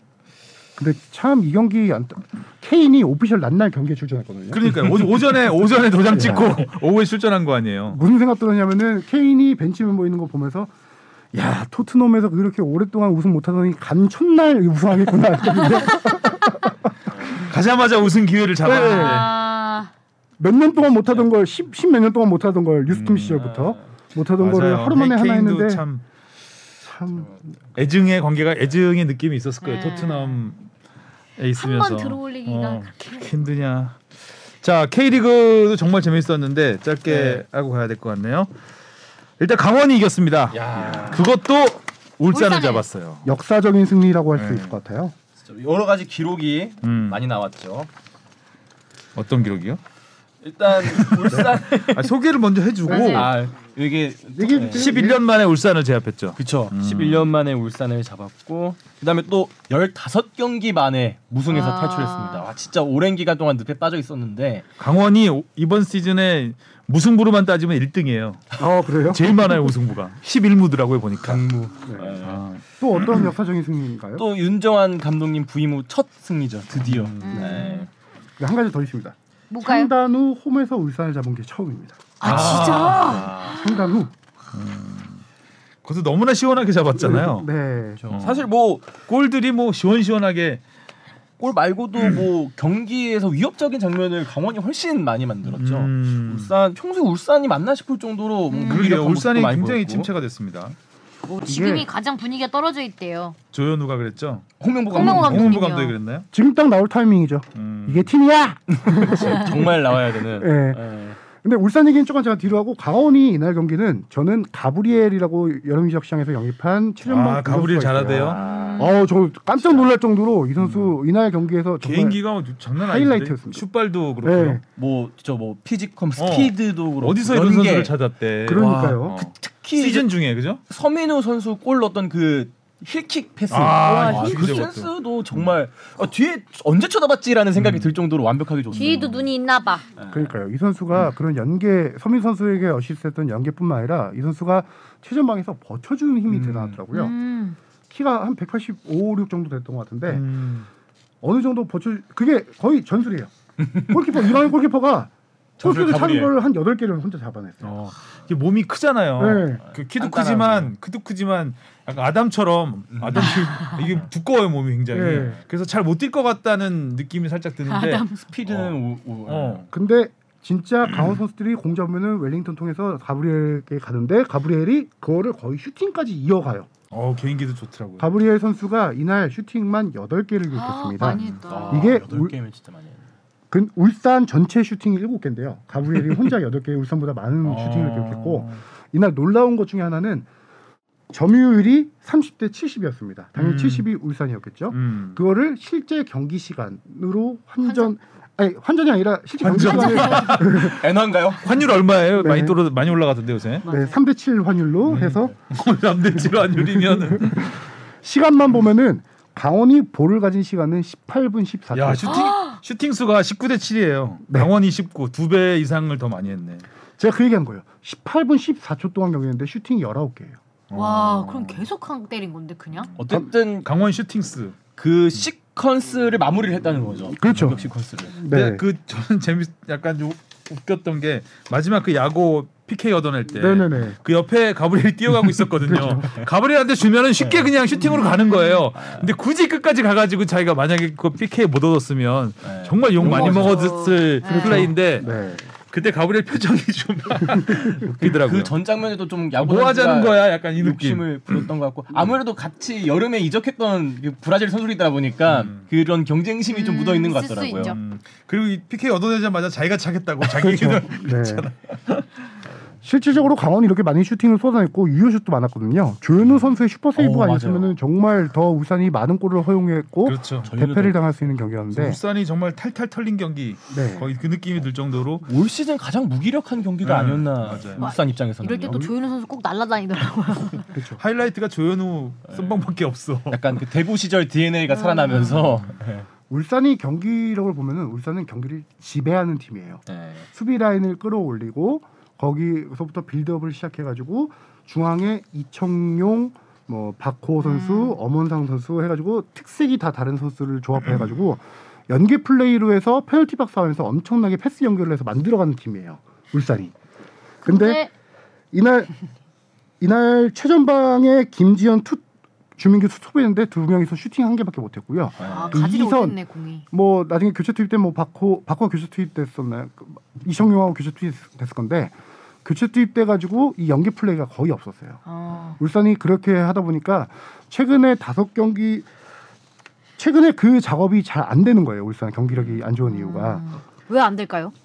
그 연결 작업이 안 되는 거예요. 선수들이 왜, 왜? 뭔가 결국엔 또 타이밍상 공교롭게 박용우 선수가 떠나면서도 그런 게 아니냐 아. 맞습니다. 라는 얘기가 박용호 선수가 아래 수비형 미드필더 자리에서 그거를 수비 라인을 끌어올리니까 그 자리에 저지 역할을 해주는 선수가 빠지다 보니까 역습을 많이 허용하고 아. 강원도 강원 강원도래 강원의 역습을 계속 허용했잖아요 막판에 음. 야구 선수 가골 넣는 장면도 네. 그 저지해 주는 게 없고 그 다음에 박용호 선수가 또 패스 줄기 좋은 선수인데 그 패스 풀어주는 것도 없고 박용호 선수의 역할이 되게 컸어요 그게 크고요 지금 보면은 울산의 골 결정력 지표라는 게 있어요 음. 1.23입니다 아. 골 결정력 지표라는 게 1.23이면 한 골 넣을 팀이 1.2 이상 골을 아, 넣는다. 더 많은 음. 엄청 골을 좋다. 넣고 있다. 예. 아. 그리고 K리그 전체 1위는 서울입니다. 1.34고. 공감이 울산이 안 되는데요. 예. 아마 그쵸, 주제를 그쵸. 넘는다는 거네요. 울산의 올 시즌 골 결정력 지표가 1.23이었는데 최근 1승 1무 3패였나요? 최근 5경기에서. 그, 음. 그렇죠. 네. 기간 이번 한 달 동안에 0.62로 떨어졌어요. 어 많이 떨어졌네요. 11개 팀 중에 두 번째로 낮대요. 음. 약간 뭐 결정력이 떨어졌다고 봐는 거죠. 그러면?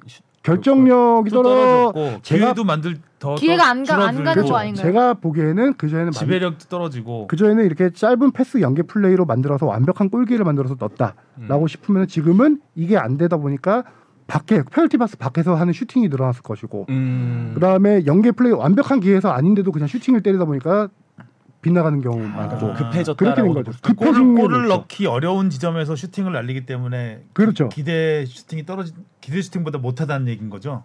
기대 슈팅, 골, 골 기대값. 기대 슈, 골 기대값하고는 좀 골 달라요. 기대하고 다른 예, 거. 좀, 어, 골 결정력이 있어요. 넘어가죠. 뭐. 네, 어렵네. 뭐 이런- 뭐 어쨌든 지금 울산이 듣도 부진하다. 보도 못한 통계 네. 들고 와가지고 사람을 헷갈리게 하고. 부진하다 이번 이거죠? 울산에 지금 경기력이 많이 떨어져 있다. 그죠? 네 맞습니다. 마상 입으셨잖아요. 음. 이게 팀이야? 제목 이게 팀이야로 가죠 오늘. 어, 자, 마스크 확 벗어. 메, 메디컬 테스트 받는 것 같아요. 어. 그 런닝머신 위에서 아, 아니 저는 시계를 풀을 수 없으니까. 음. 울산의 김도훈 감독. 네. 자 그리고 드디어 그래서 이렇게 해서 강원이 꼴찌에서 탈출을 했습니다. 네. 어, 수원 삼성이 전북과 비긴 것도 잘한 거지만 일단 수원 삼성이 최하위로 내려왔고요. 승점 수원이 19점, 강원이 20점. 일, 네, 1점 차이. 그리고 수원 FC가 지금 계속해서 내려가고 밑으로 있어요. 지금 거의 어 이 정도면 뭐라 그러죠? 자유낙하라고 해야 되나요? 음. 거의 개, 어 거의 뭐 날개 없이 떨어지고 있기 때문에 수원 FC는 어 저, 그러니까 저, 지금 너무- 중위권이랑 음. 그 강등권이랑 점수 차가 벌써 이렇게 많이 많이 나네. 벌어졌네요. 지금 10위 수원 FC랑 9위 대구가 승점이 11점 차이예요. 그러면 세 음. 경기 이상 차이라서 어, 그리고 엄청- 울산도 그렇게 독주를 펼치다가 최근에 부진하면서 드디어 승점 10점 이내로 2위와 좁혀졌습니다. 어, 11점 차이. 11점. 아, 네, 아 11점 그 안 좁혀졌네. 안 좁혀졌군요. 안 좁혀졌어요. 근데 예전에 막 한 10. 몇 점? 포항, 넘- 포항이 10 포항이 것 같아요. 비겼구나. 네, 네. 포항이 그죠. 또 아, 못 이겼죠. 포항이 못 이기면서 중위권 경쟁만 계속해서 빡빡해지고 있는 예, 흐름으로 가고 있습니다. 아, 중위권은 근데 진짜 빡빡하다. 와, 한 번 꼬꾸라지면 뭐. 상위 스플릿 경쟁이 아주 치열할 것 같습니다. 네. 그리고 서울은 대전한테 4대 3으로 졌고요. 7골 와. 넣었고 배준호 선수의 골이 아주 인상적이었고 2대 1 패스에 이은 네. 슛 아주 멋졌고 그다음에 인천의 무고사 선수가 복귀골을 아. 터뜨리면서 골과 도움까지 기록했죠. 야, 역시 무고사. 어. 이 경기를 좀 얘기해보고 가야 되는데 네. 무구사와 제르소 투톱이 이 정도로 어. 정말 대단한 팀이었나 싶을 정도로 처음 어, 제르소도 대단하던데요. 그게 제르소가 제주에서 엄청나게 측면 사이드를 빠르게 파고드는 진짜 드리블러형 크랙이었거든요. 네. 인천 와가지고 이 전술에 적응 못해서 선수가 많이 좀 안 좋아졌다는 평가 받았는데 음. 어, 무고사가 오면서 둘의 아, 호흡이 살아났어. 음. 장난 아니었습니다. 이날 거의 전반 8분에 무고사가 헤더 해주고 제르소가 바로 발리슛 해서 넘어갔지만 그걸로 시작이었어요. 그냥 제르소와 무고사가 페널티 박스 안과 밖을 서로 왔다 갔다 하면서 연계 플레이가 음. 무고사 제르소 해가지고 뭐 한 무소? 무소요? 근데 그거 좀 안 제, 예쁜데요? 제, 소 그거 안 예쁜데요? 어, 이거 법정 가야 될 거. 그것도 안 소송, 네. 예쁜데. 무소의 무고- 뿔처럼 혼자 살아. 제소도 그렇고 고소도 좀 그렇고. 무고사 제르소. 그래서 이날 저기 무고사 선수가 1골 1도움을 기록했는데요. 뭐 제르소 선수가 도움을 기록 도움 기록하고 그렇죠. 제르소가 짧게 줬는데 그거 슈팅 굉장히 어려운 자리였는데 네, 어, 정말 잘 음, 그쵸. 쳤죠. 오른발 감차. 감아차서. 감아차고 그리고 마지막 세 번째 골이었죠. 두 번째 골은 네. 무고사가 무고사한테 찔러준 거. 찔러준 그게- 제르소가 달려들면서 받아가지고. 그 전 과정을 봐야 되는 게 음. 역습 상황에서 공을 빼앗아요. 그걸 제루소가 몰고 오다가 무고사한테 패스를 하고 공 주자마자 그냥 뛰는 뒤도 안- 옆도 안 돌아보고 뛰어 그래서 들어가더라고요. 그러니까 타이밍을 정말 잘 맞춰주더라고요. 올해 두, 약간 선, 해리 케인이 손흥민한테 주는 것 같아요. 맞습니다. 예. 음. 그러니까 두 선수가 만난 지 며칠 안 음, 됐는데 네. 뭐 되게 오랫동안 발을 맞춘 이 동료들처럼 어, 진짜 정말 그거는 완벽한 인천 역습의 골이었어요. 음. 인천이 진짜 원하는 축구를 그 경기에서 하지 않았나 싶은데 그래서 투톱이 그렇게 위력을 계속 앞으로 발휘하게 된다면은 정말 공격도 인천이 빵빵하지. 인천이 제가 지난번에 얘기했죠. 팀 전술을 바꾼 다음부터 지금 상승세를 타고 있다. 음. 팀 전술이라는 거는 뭔가 만들어가는 축구를 하는 게 아니라 선수비 후역습 지난 시즌에 통했던 걸 하고 있는데 음. 이날 경기에서도 이날 대구가 대구 역시 선수비 후역습을 하는 팀이에요. 선수비 후역습 만나 선수 나 선수 그렇죠. 대구가 이날 서로 경기- 수비만 해. 서로 계속 수비. 야, 내가 먼저 수비할게. 대구가 이날 경기가 안 풀렸던 이유 하나는 점유율이 53%나 됐습니다. 점유율이 낮아야 아, 점유율 너무 많이 가져갔구나. 역습할 기회가 없었어. 없었네. 점유율을 계속 아. 대구는요 특이한데 30% 이하 점유율을 가질 때 승률이 좋아요. 어. 그렇죠. 왜냐면은 그거는 수비에서 잔뜩 움츠려 있다가 어, 한 방에 딱. 세징야랑 뭐 고재현 선수 이런 선수 이용해서 쭉 올라, 고재현 선수 이용해서 쭉 올라가서 역습하는 거잖아요. 이날 볼 점유율 높았고요. 경기를 약간 지배하다 보니까 지공 상황에서 경기를 풀어가지 못하더라고요. 되는 뼈를 줘야 어. 되는데 뼈를 주지 못하고 살도 못 집에 치고 거를 가져버렸네. 줘야 되는데 가져버렸네 그렇지. 얼떨결에. 반면에 이제 인천 같은 경우는 세 번째 골에서 말씀드렸듯이 역습이 그렇게 한 방에 확 통했고 근데 대구 같은 경우는 지금 에드가가 한 3개월째 득점이 없어요. 음, 아. 그쵸 그때 네. 헤딩으로 뭔가 한번 그 막힌 혀를 뚫어주나 싶었더니 음. 대구는 약간 공격- 외국인 공격수들이 앞에서 조금 부진한 게 이제 문제고 인천은 반대로 외국인 공격수들이 살아나면서 음. 지금 상승 무드를 계속 이어갈 수 있지 않을까. 요거 하나만 좀 소개하고 싶은데 무고사랑 제루소 선수가 서로 서로 와서 좋다고 했던 서로 서로 서로 서로 와서 좋다고 예, 그런 했던 인터뷰가 좀 기억에 남더라고요. 무고사 서로 선수는 콤비 괜찮네 제르소. 서로 서로 무고사는 이제 아 제르소 선수는 내가 개인적으로 좋아하는 유형의 선수다 공간을 이용할 줄 안다 내게 많은 도움을 줄 수 있는 선수라 생각이 들었다 뭐 이런 멘트를 했고요 반대로 제르소 선수는 무고사 선수를 보면서 내가 개인적으로 원하는 것을 무고사 선수가 같은 스타일의 선수가 아 내가 개인적으로 원하는 아. 보고 있는 것을 거를. 아이, 아, 맡길까요? 아니 읽어주세요 계속. 다시 예. 서로 내가 서로. 내가 좋아하는 걸 하고 하고 있는 선수다. 네, 내가 개인적으로 원하는 것은 이런 무고사와 같은 스타일의 스타일의 선수가 선수가 왔으면 좋겠다고. 팀에 오는 것이었다. 음. 그래서 무고사 선수가 온다고 들었을 때 기뻤다. 예, 무고사 선수는 경합 상황에서 어, 헤더로 볼을 따줄 수 있는 선수다. 뭐 이런 말을 했는데 이제 뭐 음. 몇 경기 안 치렀는데도 그 말 서로 되게 인정하는 쉽게 말. 했는데 그거를 그게 그러게요. 뭐 풀어서 얘기하는 것도 어렵게 아니고 발음이 읽네요. 어려웠나 봐. 동시 번역해서 그냥 한마디로 정리하면 되잖아. 나랑 호흡이 되게 좋을 선수다. 맞아. 뭐 흔히 있는 칭찬 아닌가요 이 정도면? 잘했어. 뭐 서로 보면 그렇네요. 음 잘했어요. 잘했어. 어쨌든 약간 해리케인과 손흥민 보는 것 같은 느낌이 살짝 들었어요. 저는 이제 뭐 하이라이트만 봤는데 음, 그거만 봤을 때는 호흡이 정말 잘 맞는다. 네, 정말 정말. 기대되네요. 어떻게 저렇게 그 어떻게 줘도 마무리를 하는 약간 음? 이- 아, 이- 이거 이어지는 별명 그 무고사 제로사에서 무소했으니까 염화 미소 말고 염화 무소. 서로 서로 이렇게 빵끝. 지금 지금 생각한 거예요? 음. 예. 어 아, 미안합니다. 잘했어요. 어, 영화 무소 무소 예. 무소의 뿔처럼 혼자서 가라. 혼자서 가잖아요. 둘이 둘이 같이 갔죠. 잘라주세요. 어, 둘이 예. 같이 갔죠. 자 또이 분위기 어떻게? 인천이 승점 36점으로 7위까지 올라왔습니다. 네. 6위 대전과 승점이 똑같고요. 5위 광주와는 5위 광주, 4위 서울까지 38점, 2점 차. 크으, 정말 6위 싸움 박터지겠네요. 서울이 진짜 많이 떨어져. 음, 가네요. 서울이 네. 위험하죠 지금. 광주랑 승점이 같은 어, 사위죠. 네. 네. 서울도 지금 계속 많이 떨어지고 있는 상황이고 광주는 그래도 잘 버티고 있어요. 네. 음, 광주 포항과 비겼죠 이번에. 1대1로 네. 비겼습니다. 참 그 광주 같은 경우도 티모 선수가 골 넣었는데요. 중앙 음. 수비수예요. 중앙 수비수를 티모. 네, 티모예요? 음, 아, 티모. 티모. 티모 씨? 음. 예. 이종효 감독도 진짜 전략가인 게 이 선수를 올립니다. 중수비수를. 아. 중앙 수비수를 올려서 거기서 골 넣었어요. 근데 아. 수비수라고 믿기지 않을 정도로 고급 기술의 슛을 때려서 음. 동점골 넣었거든요. 아, 어떻게 넣더라? 오른쪽 면에서 올린 크로스를 페널티 라인 바깥에서 바로 원터치 오른발 가마차기 슛으로 넣었습니다. 어. 가마차기인데 세기가 꽤 셌죠. 음. 수비수가 그런 정도의 슈팅을 할 수 있는 수비수가 가마차기 쉽지 않은데. 음. 네. 그렇죠? 중앙 수비수인 거죠? 네, 중앙 수비수입니다. 자 오늘은 여기까지 하면 될 것 같습니다. 캐리가 갈수록 재밌어지고 있습니다. 네. K리그는 늘 재밌죠. 음, 그리고 또 바깥에서 괴롭히지만 않으면. 이강인 선수, 손흥민 선수 빨리 골 소식 전해줬으면 좋겠고요. 이번 주말에 빅매치 열리죠? 현대가 더비가 열립니다. 아 맞다 아하. 우리 토토 해야 돼요. 토토. 어 수원 삼성 대 제주. 음. 수원 삼성 저도 수원. 저도 수원. 아 무승부 냄새. 무승부. 수원 뭐 되게 좋아해. 얍시러워서 그래. 인천 대 광주. 인천. 아 저도 인천 하겠습니다. 이- 인천이죠. 광주 만만치 않은데요. 염화 무소 콤비. 아 근데 인천이 홈 경기구나. 인천. 울산 대 전북. 아, 이거 한 가지 이제 팁을 드릴게요. 울산에선 김영건 선수가 결정합니다. 이 경기에. 아 경고도 좀. 아. 예. 그리고 전북에선 뭐 전북에서는 홍정호 홍정호. 선수가 경고 누적 퇴장으로도 결정합니다. 아, 중앙 수비의 핵심 어, 야. 선수 한 명씩 결정을 하는데 어, 서브에 누가 이제 들어가냐 그거에서 좀 승부가 갈릴 가능성이 좀 있죠. 전북 저도 전북 가겠습니다. 아, 분위기로 근데 가는 전북 거죠. 이기면은 아 2위 싸움 힘들어지는데. 저도 전북. 삼위 싸움. 저도 왜 전북. 서울 2위 하려고요? 아, 이 3위 싸움. 울산 울산 울산 이겨라. 전 전북 갈게요 그럼. 서울을 위해서 예, 아, 전북 잡아야겠었고 예, 예. 울산아 힘내줘라. 저는 나- 김명건 선수가 팀에서 끼치는 영향력이 너무 크기 때문에 음. 이 결장 공백이 좀 클 것 같아요.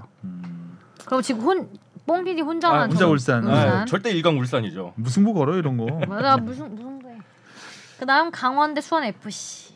아 수원 FC 어쩌냐. 와 이거 진짜 이것도 빅매치네요. 강원 강원 이길 것 같아요. 가브리엘, FC 가- 가브리엘 어. 강원. 가브리엘을 본 이후로. 저도 강원이 이길 것 같아요. 저도 강원 하겠습니다. 수원 FC는 라스 없는 그 공백이 너무 크더라고요. 음, 이- 이승우 선수가 초반에 잘 풀어주다가도 라스가 이제 떨궈주고 하는 연계가 안 아. 되니까 음. 진짜 공격력이 안 좋더라고요. 자 서울 대 대구입니다. 서울 월드컵 잔디. 경기장에서 하는 아 상처받은 서울 팬을 위해서 서울. 서울로 하겠습니다. 서울이 참 패스를 많이 하는 팀인데 아, 이거 전술 변화 잔디가 좀 네. 안 기대하겠습니다. 아, 아, 서울 해야죠. 서울이 또 대구 잘 잡아요. 다음. 이영 이영기 아닉스 감독 돌아오죠? 돌아오지 않나요? 그러겠죠? 네, 저번 경기. 아 이거 아닉스 감독 지난 경기에 결장했잖아요. 그 네, 경고도 좀- 아, 경고도 공적으로 적으로 아닉스 감독이 이제 경고 하나만 받으면 K리그 새 역사입니다.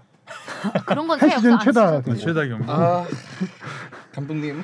지금 한 시즌에 두 번 경고 누적으로 경기에 못 나온 감독이 역대 두 명이거든요. 하성윤 기자 방송 지연으로 경고하나. 아 예 알겠습니다. 자, 다음. 마- 하나 남았는데 지금 한 경기 남았는데 거기서 치고 지금 한 시간 반째 하고 있단 말이야. 아. 예. 포항 대 대전입니다. 근데 포항 홈 경기면 포항 포항 저도 포함. 선두 싸움을 좀 재밌게 가져가야 되겠어. 맞아요. 포항. 아까 서울대군 다 얘기하신 거죠? 네, 어, 네. 저도 서울. 다 서울에 온것 같아요.